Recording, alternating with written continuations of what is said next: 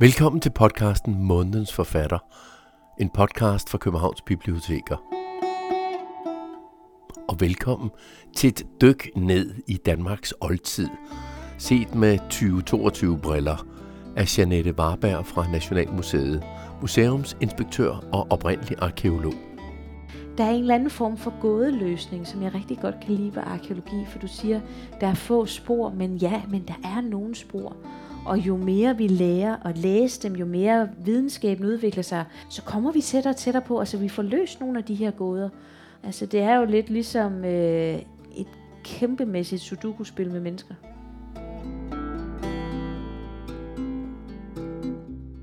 Selvom arkeologi måske signalerer teski udgravninger i slow motion, så er Janette Warbergs formidling af, hvad jorden gemmer, oppe i højtempo. Janette Warberg formidler danskernes forhistorie, så stenalderbunden og vikingernes togter og verdenshistoriens store epidemier står lyslevende for læserens blik. For eksempel bogen Den fjerde rytter om 10.000 års epidemihistorie.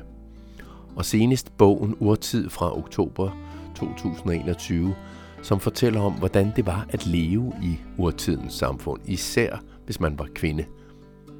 Og i januar 2022 fortalte hun så om bøgerne ved et publikumsarrangement Månedens Forfatter på Hovedbiblioteket i København, og denne podcast er optagelser fra det arrangement. Janette Warberg ønsker at skabe en forståelse for fortiden, for dermed at bedre kunne forstå nutiden. Men hvordan gør man egentlig det, var startspørgsmålet fra intervieweren Tine Kirkenskov, historieredaktør på Politiken. Ja, det er også et godt spørgsmål. Men et eller andet sted, så skal vi jo starte med at, at gøre mit fag forståeligt for, øh, for øhm, mennesker, der ikke lige synes, at potteskår er det mest spændende i hele verden. Fordi det er jo egentlig mit udgangspunkt, det er den materielle kultur, det er den arv, som, som forfædrene har efterladt sig. Og, og den, hvis det ikke bliver oversat, så er det rimelig kedeligt. Altså det, det er bare øhm, ikke særlig appellerende, med mindre man giver det et lag af fortælling, så man kan se de mennesker, der levede engang for sig. Og de har, altså, grunden til, at de er så pokkers relevante, er jo, at de har levet i et omskifteligt klima. Altså det er også derfor, at, øh, at jeg har naturen som, som et, i hvert fald et grundvilkår i urtid, fordi vi har så få spor efter de her mennesker. Det vi næsten ved mest om, det er det landskab, der hedder Danmark i dag. Hvordan det har forandret sig og blevet skruet op af isen og formet af den smeltende iskappe, og der har formet i Danmark, som så er blevet beboet af mennesker, og som er endt med at blive beboet af os. Så det er ligesom øh, øh, øh, en måde at prøve at, at, at lave et view ud over vores historie, og prøve at slå ned nogle steder, hvor det er relevant. Samtidig med, så må jeg også lige bare starte med at sige, at det er jo fuldstændig umuligt at skrive om 2,5 millioner år på 300 sider med pæne mm. billeder det i sig selv burde ikke kunne lade sig gøre, så det er klart, at, at jeg må jo tage nogle ret øh, øh, ret konsekvente øh, valg undervejs. Og det er også derfor lidt, man kan snakke om, at det er mig, der er på forsiden, fordi man skal forestille sig bogen, og sådan har jeg også skrevet den, som en tur rundt på Nationalmuseet med mig, hvor jeg ligesom fortæller de ting, som jeg synes, der er værd at vide om vores forfædre, og også måske noget, hvor det bliver relevant, hvor man har det, som jeg kalder ormehuller i tiden der hvor, hvor et dilemma i fortiden ligesom kan være et dilemma, vi oplever i dag, og på den måde kan man lige pludselig sætte sig i fortidens menneskers sted, og så bliver det dilemma, eller den ting, de, de øh, ligesom står over for, meget relevant i dag. Altså for eksempel, så er der jo rigtig meget, når man ser sig omkring en, en øh, stor debat om, hvordan at vi øh, har, har behandlet vores jord, og hvordan er klimaet egentlig er blevet til en krise, som presser os, som gør, at temperaturerne stiger, og, og vi er usikre på, hvad det egentlig kan føre med sig. Og det der, er jo, der er jo ikke nogen tvivl om, at, at mennesket er formet vores tid, de der 2,5 millioner år cirka, hvor menneskearter har beboet jorden, der har vi jo været underlagt et fænomen, der hedder istider. Og det er jo ikke bare én istid, det er den, jeg beskriver, det er den, det er den seneste. Men der har været rigtig mange, så vi er jo et mennesket har trives under et ekstremt klima, der har ændret sig ekstremt. Og det glemmer vi lidt, når vi sidder og snakker om klimakrise. Måske lidt, fordi det er gået op for os selv, at det, det er måske i virkeligheden vores skyld den her gang, og ikke en vulkan. men anyway, altså der ligger et budskab i, at man har, at mennesket innovationskraft, vores samfundsopbygning, det hele, er ikke på bekostning af klimaet, men på grund af klimaet. Og der giver i hvert fald nogle perspektiver i at se det, på, se det i, i, i det her forhold. Det, det gør jo selvfølgelig ikke, at vi ikke skal tage, tage nogen forbehold imod det, de klimaændringer, fordi øh, man kan jo også se i fortidens samfund, at det kan gå rigtig galt. Altså der er hele samfund, der er kollapset simpelthen på grund af øh, brætte klimaændringer. Jeg har nogle flere konsekvenser i mit hoved, end jeg tror de fleste andre har, fordi det, der ligesom holder hele øh, øh, vores del af verden varm, det er jo det, der hedder Grønlandspumpen. Kort fortalt, saltvand kommer op mellem, i Danmarkstrædet mellem Østgrønland og Island, bliver kølet ned, og vand, øh, det varme vand, noget af det for, fordamper, det er tungt af salt, det bliver kølet ned, så laver det simpelthen et vandfald på 3,5 km, der bare trækker vand ned, som, som ligesom er sådan en stor pumpe. Så I skal forestille jer lidt, at Europa og Nordeuropa især er, øh, de har en radiator, der lige nu står på fire. Men hvis den her grønlandspumpe, den stopper, så har vi ikke nogen radiator mere, så er kun overladt til solens varme, og ikke til varmt vand. Og det er det, der sker under istiden. Øh, fordi at isen, det der egentlig er bagvendt, og grunden til, at jeg siger det nu, det er, at når iskappen over Grønland og Arktis, det smelter, og over Kanada, så trækker der noget koldt ferskvand ud, som kan stoppe den her proces med, at det tunge vand falder ned og trækker pumpen. Og sidst det skete, det var en lille istid øh, i 13, øh, der startede i 1300-tallet. Der fik vi et markant drop af temperatur, og der gik kun 20 år. Så havde vi isvintre, hvor svenskerne kunne gå over øh, øh, isen og så videre og angribe. Så, så det har konsekvenser, men den der istid, nu skal jeg lige få padlet os ud af det her mørke, ikke? den istid, du snakker om, altså, de, de tager 100.000 år, men det der med, at der ligger en, en to kilometer iskappe over os, som der ville gjorde i, sidst, i slutningen af sidste istid for cirka 20.000 år siden, der var der to kilometer is lige her. Mm. Øh, det tager en 70.000 år. Okay. Så, så der det, tror jeg nok, vi kan alligevel flytte nogle huse og få noget bedre isolering og kigge på noget teknologi, der kan få os over på den anden side. Så jeg er fortrøstningsfuld trods alt. Det er godt at høre.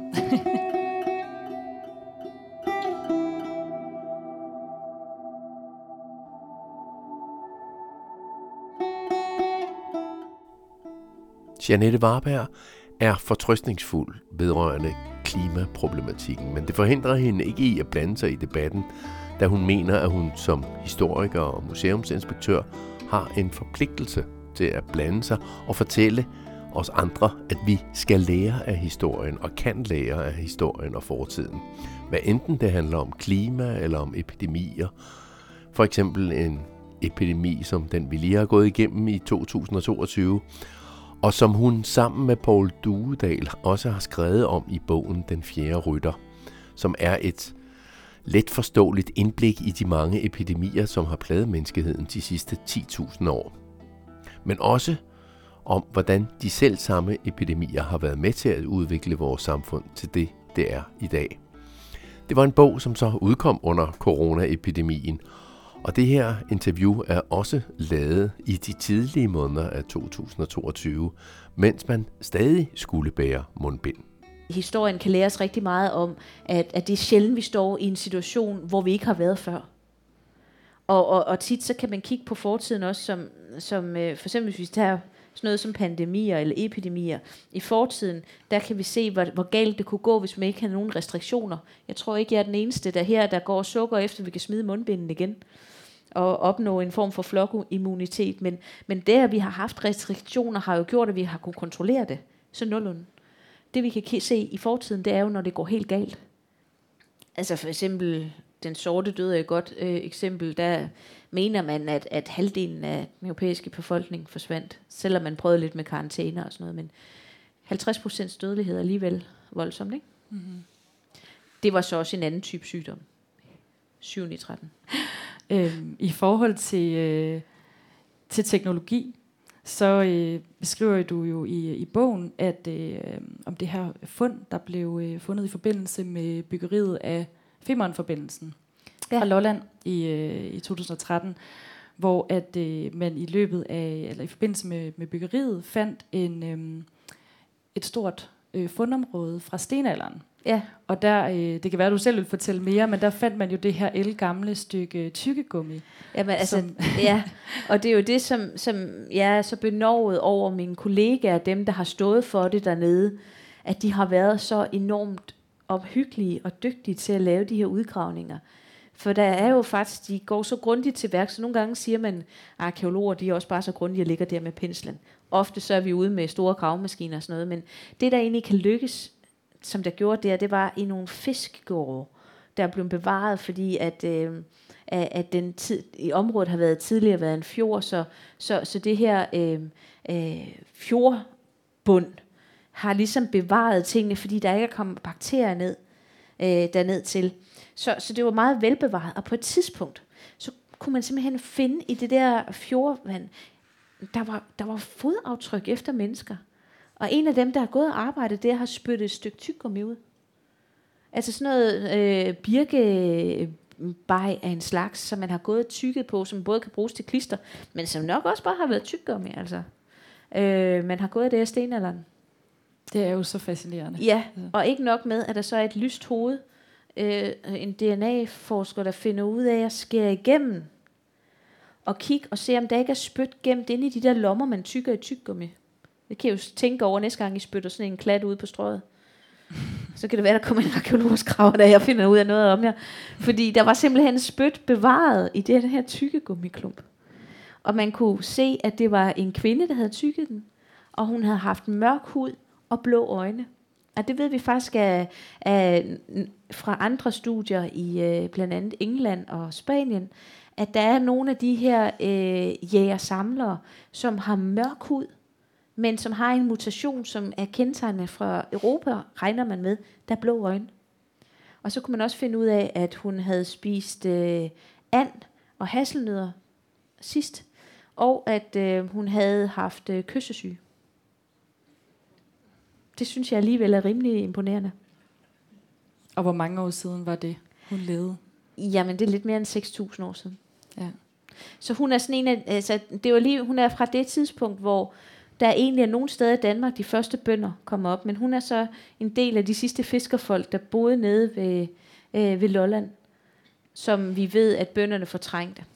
Ja, og det er jo sådan noget, altså har den her måde, øh, de har fundet ud af, hvad hun har spist på, øh, har teknologien udviklet sig øh, i, bare, altså i den tid, du har været arkeolog, hvordan, Ja. hvordan har det udviklet sig? Ja, jeg startede med at læse i 90'erne, og der havde vi, der kan jeg huske, jeg var på et kursus i, på Panum Instituttet, hvor, hvor vi var meget op at køre over det her, vi havde hørt om, der var noget, der hed DNA.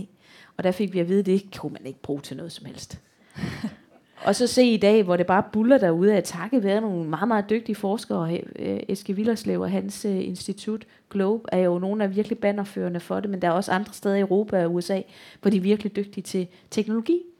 Og det, øh, for, for 20 år siden ville man jo bare have sagt, nej, det er et fint tyggegummi. Lagt det i en fundpose ind på magasinet.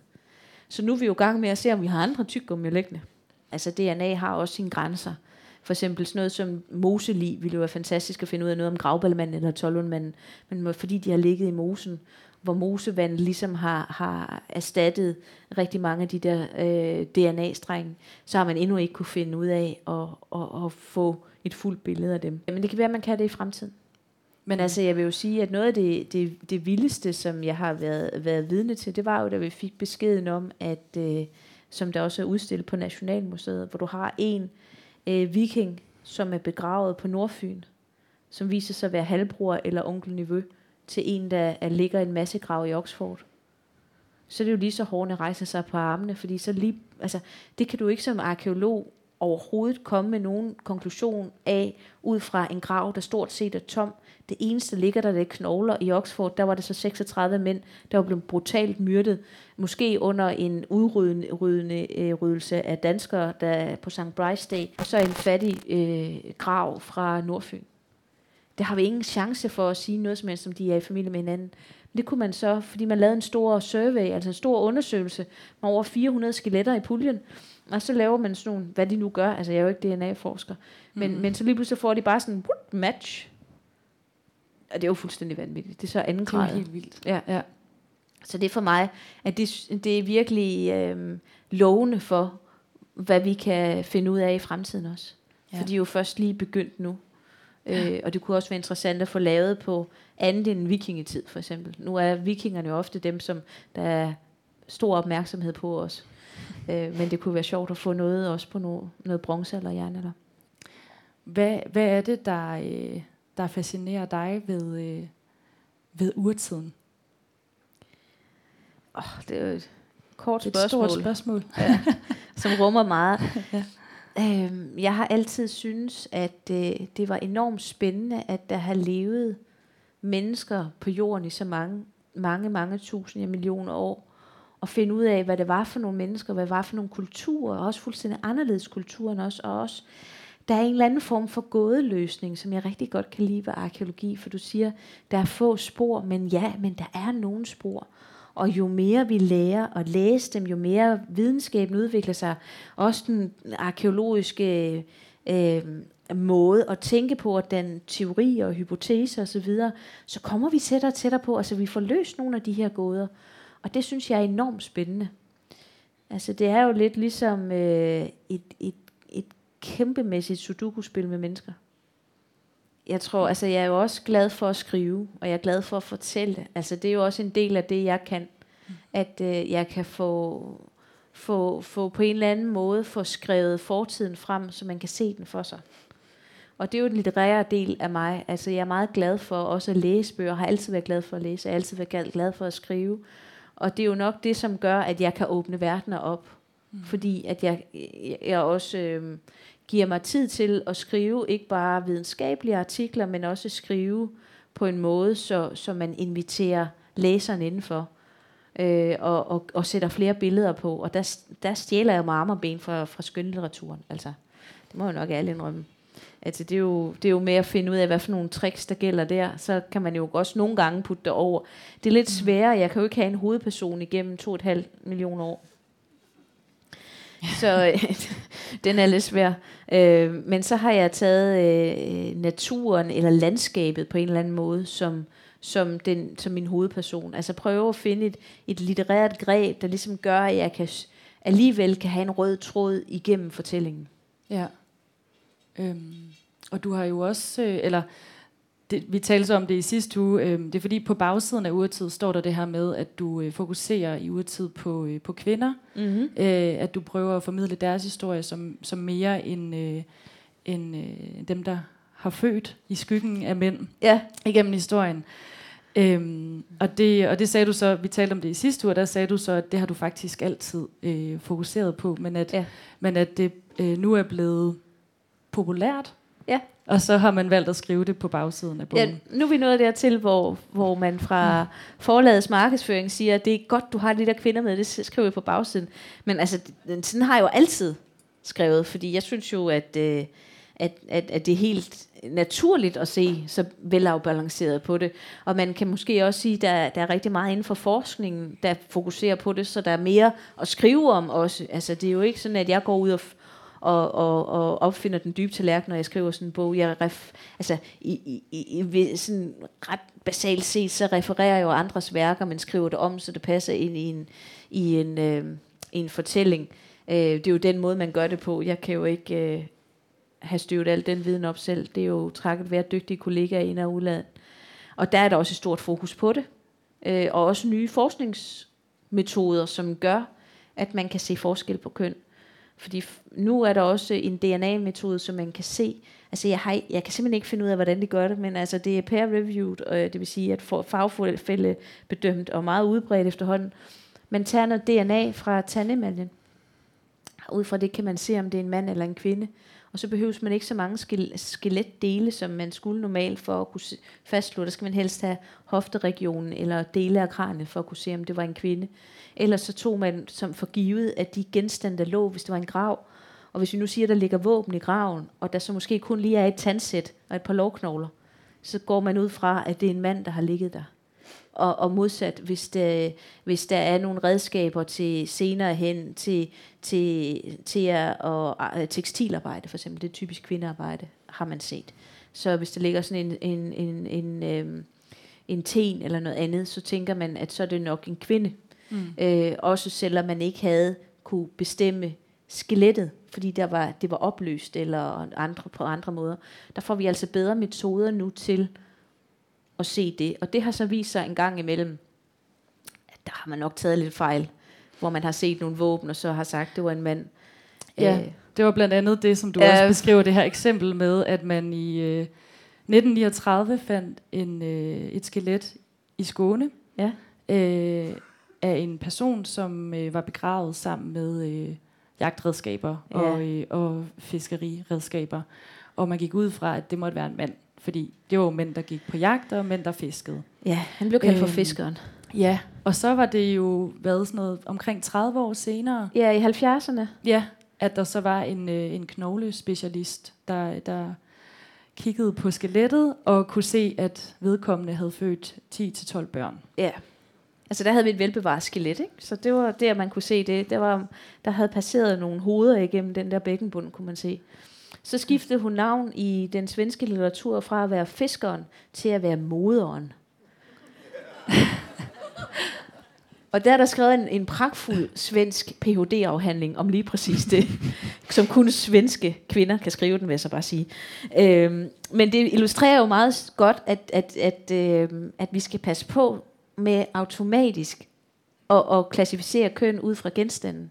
Fordi ikke altid, at det, er, det holder stik.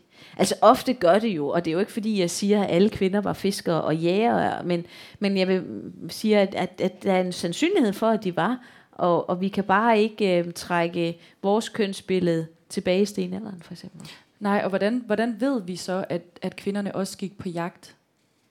Altså der er jo netop den her mm, altså, undersøgelse, som, som så godt nok er amerikansk, der viser, at øh, ved at, at, at lave DNA af tandemaljen, kan man se, om det er en mand eller en kvinde. Og der, man, der har det vist sig omkring, jeg kan ikke lige huske det præcist, men omkring 40 procent af de storvildsjagts øh, grave, altså storvildsjæger, der ligger de grave, det var faktisk kvinder. Ifølge den metode i hvert fald. Ja. Så, så det, det giver os i hvert fald et præg om, at det ikke altid har været sådan. Øh, I andre tilfælde ser det ud til, at selvfølgelig er det mænd, der ligger der.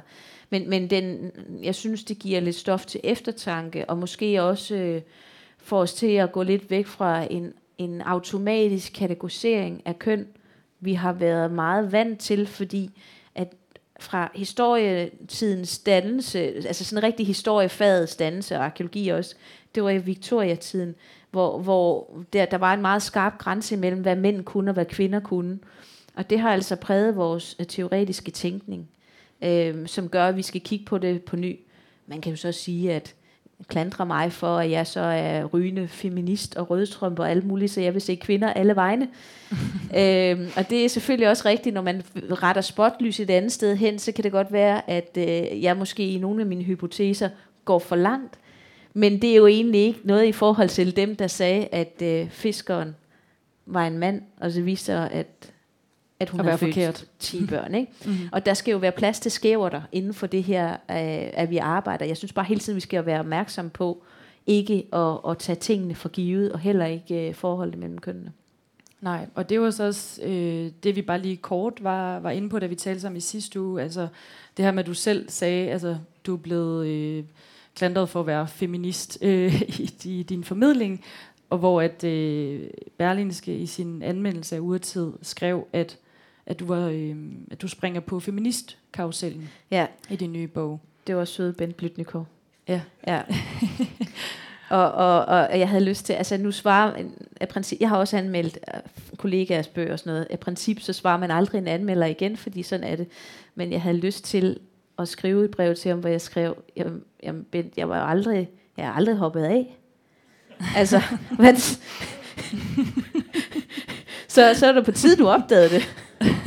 øhm, så at han ikke kunne lide det, det har jeg så ikke. Altså, det er der bare ikke noget at gøre ved. Altså, jeg, øhm, det jeg har lavet, det er jo underbygget af solid forskning. Og jeg, så, så jeg, jeg, jeg ryster ikke så meget på hånden over det. Jeg griner faktisk en lille smule, fordi det er jo sådan... Øhm, jeg ved ikke, om han havde læst flappen, for der står jo, at det her det er en lidt revideret udgave af historien om Danmark, som han for øvrigt gav fem stjerner. Øhm, dengang, og var meget glad for, og der står de fleste af de ting, han er sure over i urtid, det står i den anden også. Så, men, men lad nu det ligge. Ja. jeg kunne godt tænke mig, at øh, du læste noget op. Ja. Og det har jeg øh, gjort klar til dig. Øh, Super. Og nu skal vi ind på, øh, på tro.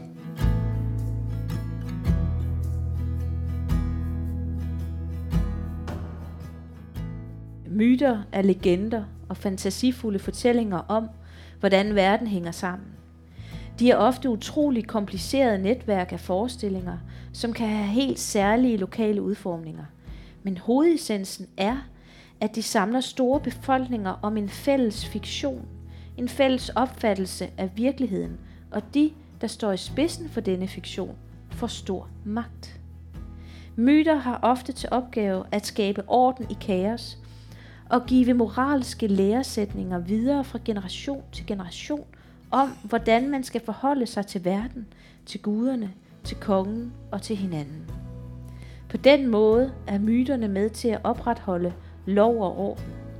I mange samfund var kongerne samtidig præster, og dermed sad de både på den fysiske militære magt og kontrollerede de religiøse fortællinger. I Ægypten gik de skridtet videre og erklærede, at farao var en gud i sig selv.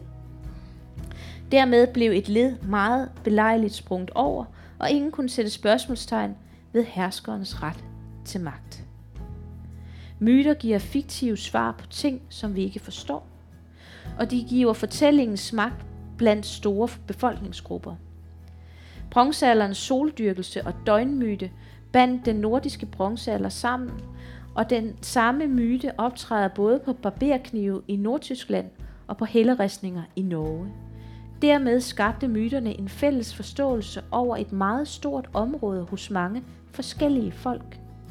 En mand på Sydsjælland havde måske aldrig forladt det område, han voksede op i, men han kunne alligevel kommunikere med en rejsende fra Sverige, da de havde den samme verdensopfattelse printet på deres personlige barberkniv. Dermed var myterne centrale i samfundet. De kunne få mange til at arbejde sammen om et fælles mål. Samtidig kunne de nye myter, leveret på den rigtige måde, ændre store gruppers adfærd. For omkring 3100 år siden ændrede begravelseskikken sig fuldstændig. Man gik væk fra at begrave folk i egekister. I stedet blev man brændt og begravet i små personlige urner af ler eller i metalkar. Ændringen kom fra Centraleuropa og hang sammen med de store forandringer, som handelsruternes kollaps skabte i Middelhavsområdet. Nye tanker og nye fortællinger løb gennem Europa. Men til trods for den ændrede begravelseskik, blev solens folk ved med at fortælle myten om solens rejse i mange år endnu.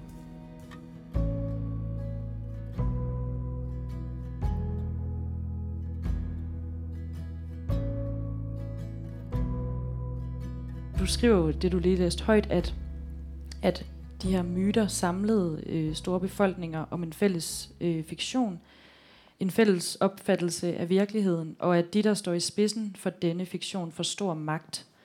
Og det, altså, tænker jeg også gør sig ind, på en eller anden måde gældende i dag. Altså man kan sige, det jeg snakker om med fælles fiktion, det er jo, at, at det, er, det er vist øh, af, af mange andre øh, forskere, at det her med, at mennesket har brug for forklaringer, altså det med, at vi er blevet så bevidste, som vi er, vi er jo et bevidst dyr, det gør også, at vi har rigtig mange ubesvarede spørgsmål. Men i det, man får en forklaring på de spørgsmål, som ikke nødvendigvis er rigtig, men som religion, det gør, at hvis der er mange, der holder fast i den fortælling, så gør det faktisk, at vi kan samle mange flere om den samme fortælling, om den samme sag, om den samme person, om det sand, altså samme formål. Mm. Fordi at fortællingen er god. Altså vi, vi, vi lever med de her fortællinger.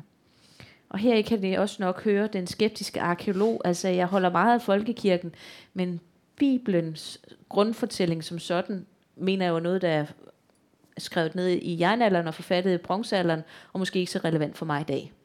Så kan man jo være uenig. Det er jo sådan, jeg ser det, ikke?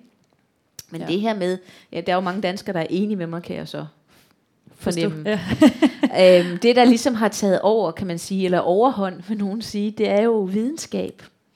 Men øh, videnskab er også en svær størrelse, det kan man jo bare se her under pandemien, hvor der har været diskussioner om vacciner og alt muligt andet. Der er vi jo også usikre. Mm. Øhm, så, så det er også en svær vej at gå, det her med at vende sig væk til en simpel, ren fortælling, som man kan knytte alt op på, til måske der er mange fortællinger, du selv skal tage kritisk stilling.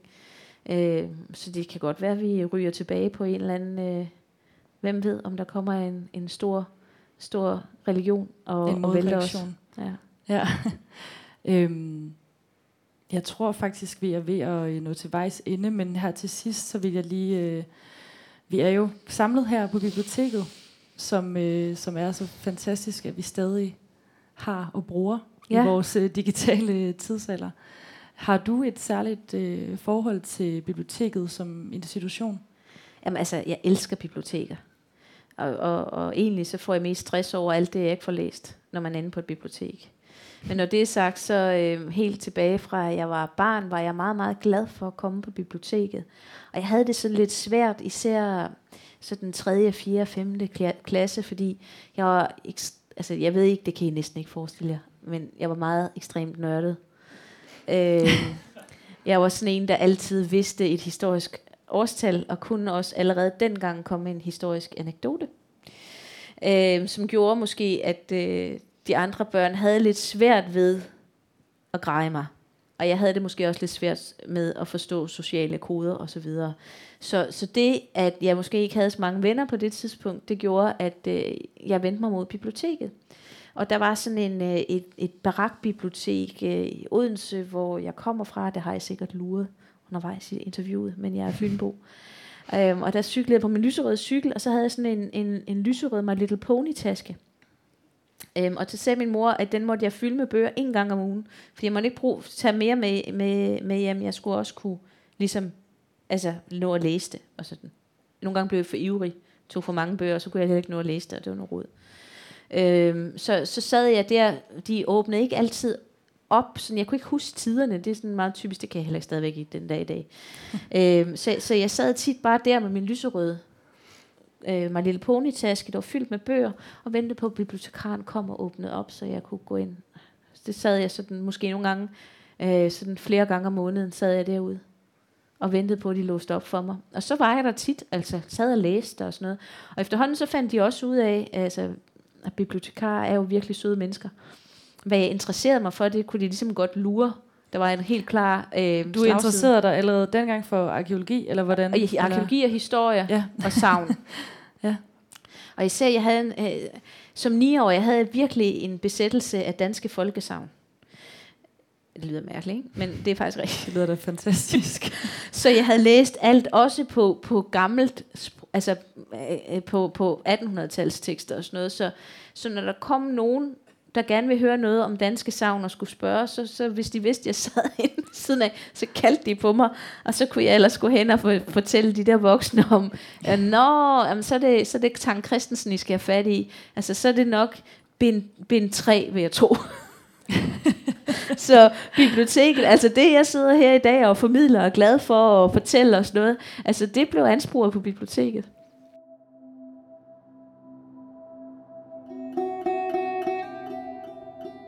Hermed er det slut på denne podcast, Månedens Forfatter, og du kan finde flere podcast og litteraturhenvisninger på Københavns Bibliotekers hjemmeside.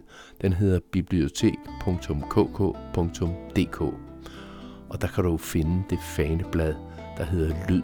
Der ligger alle arrangementerne og podcastene fra månedens forfatter, og også de andre podcasts, som vi producerer her på Københavns Biblioteker.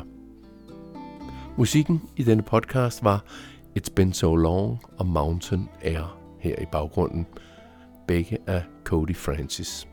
Mit navn er Claus Vitus. På genhør i den næste månedens forfatter, eller i nogle af de andre podcasts, vi laver.